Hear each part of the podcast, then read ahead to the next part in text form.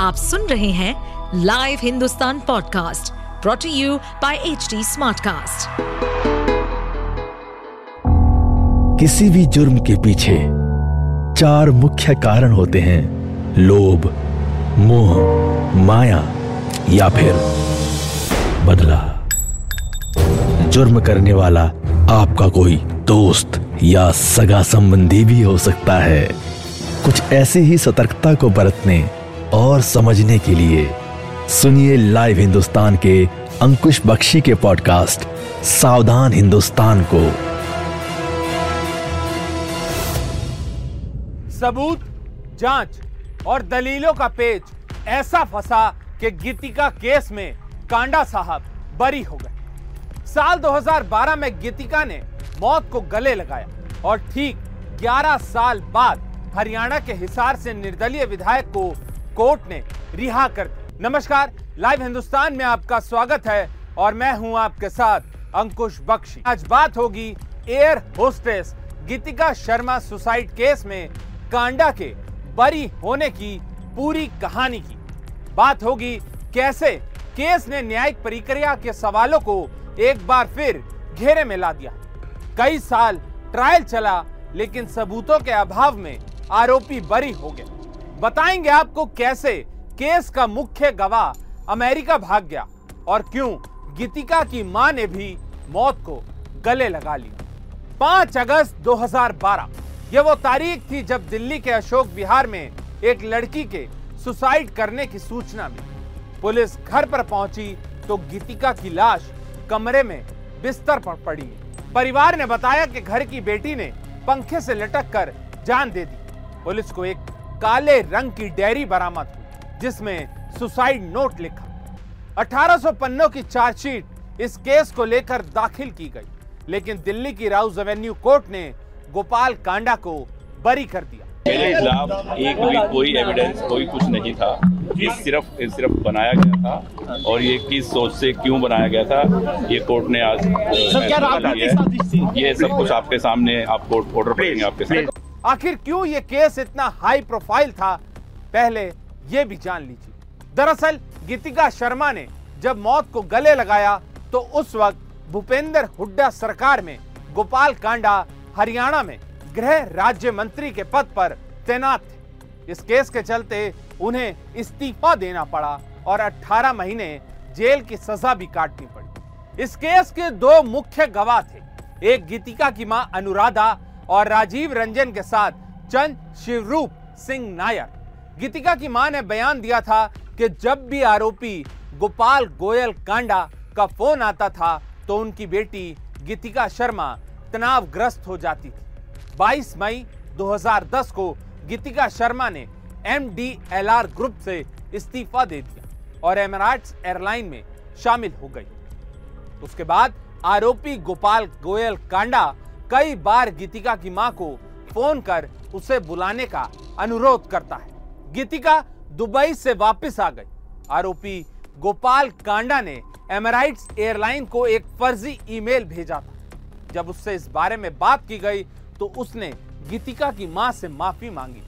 उसके बाद गीतिका जनवरी 2011 में एमडीएलआर ग्रुप ऑफ़ कंपनीज़ में निदेशक के रूप में शामिल हो गई। बाद में उसने एमबीए करने के लिए वहाँ से फिर दोबारा इस्तीफा दे दी मामला हाई प्रोफ़ाइल होने के चलते दिल्ली पुलिस ने भी इस केस की हर एंगल से जाँच की। गीतिका शर्मा के परिवार को न्याय की आस थी, लेकिन ऐसा नहीं हुआ। कोर्ट ने कहा कि अभियोजन पक्ष आरोपों को साबित नहीं कर पाया गोपाल कांडा के खिलाफ ट्रायल कोर्ट में रेप और अप्रकृत यौन शोषण के आरोप भी तय किए गए हालाँकि बाद में दिल्ली हाई कोर्ट ने दोनों ही आरोपों को खारिज कर दिया था। इस केस में नया मोड़ उस वक्त आया जब बेटी को इंसाफ दिलाने के लिए कोर्ट के चक्कर लगा रही माँ ने मौत को गले लगा ली।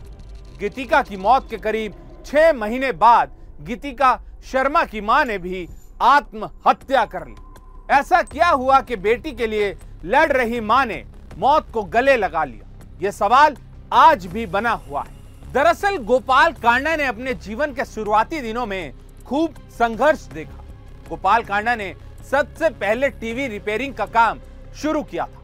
इसके बाद कुछ पैसे लगाए और जूते चप्पलों की दुकान खोली। फिर गोपाल कांडा ने साल 2008 में एयरलाइंस कंपनी खोली।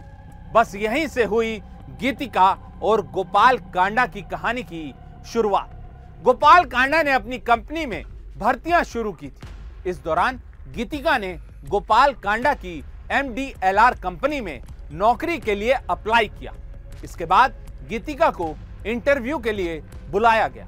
बताया जाता है कि उसी वक्त से गोपाल कांडा गीतिका पर मेहरबान था। कांडा ने पहले इंटरव्यू में गीतिका को सिलेक्ट कर लिया और ट्रेनी कैबिन क्रू का ऑफ़र लेटर थमा दिया नौकरी के सिर्फ़ छह महीने ही हुए थे और गोपाल कांडा ने गीतिका को एयर होस्टेस बना दिया। इसके बाद गीतिका शर्मा को सीनियर कैबिन क्रू और फिर प्रमोशन के साथ सैलरी दुगनी कर दी गई। जिस वक्त Geetika Sharma trainee cabin crew बनी, उस वक्त उसकी उम्र 18 साल भी नहीं थी। इसके बाद गीतिका की एंट्री एमडीएलआर ग्रुप में हुई।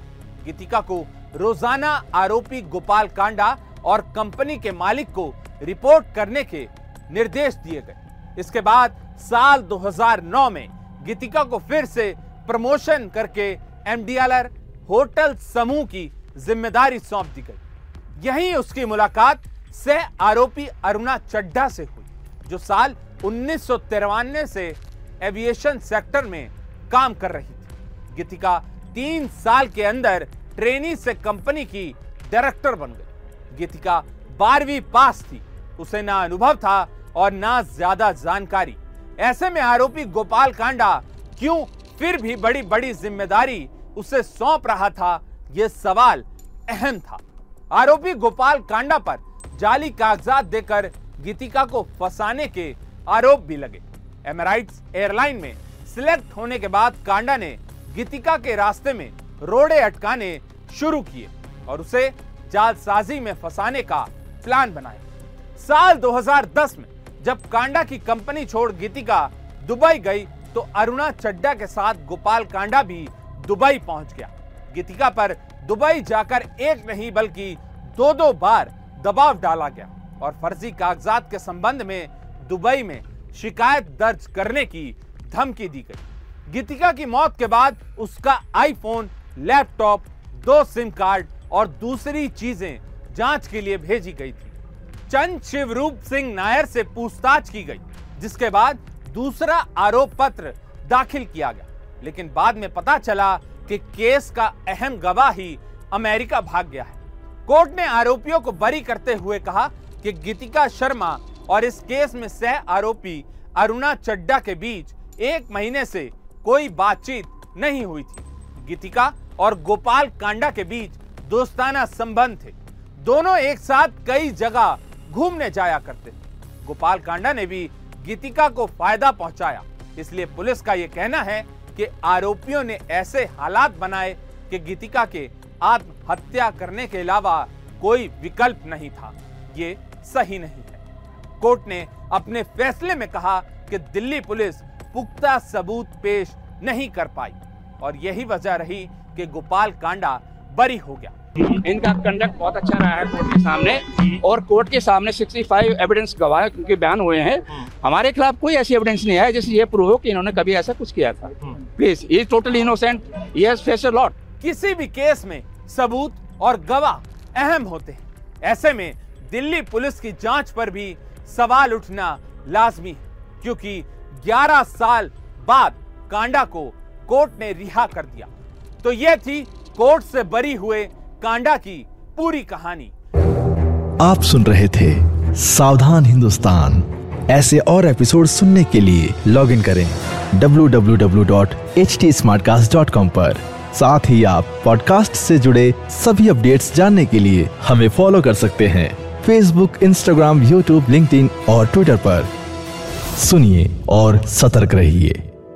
इस पॉडकास्ट पर अपडेटेड रहने के लिए हमें फॉलो करें एट एच डी हम सारे मेजर सोशल मीडिया प्लेटफॉर्म्स पर मौजूद हैं। और और ऐसे पॉडकास्ट सुनने के लिए log on to W W W dot H D smart cast dot com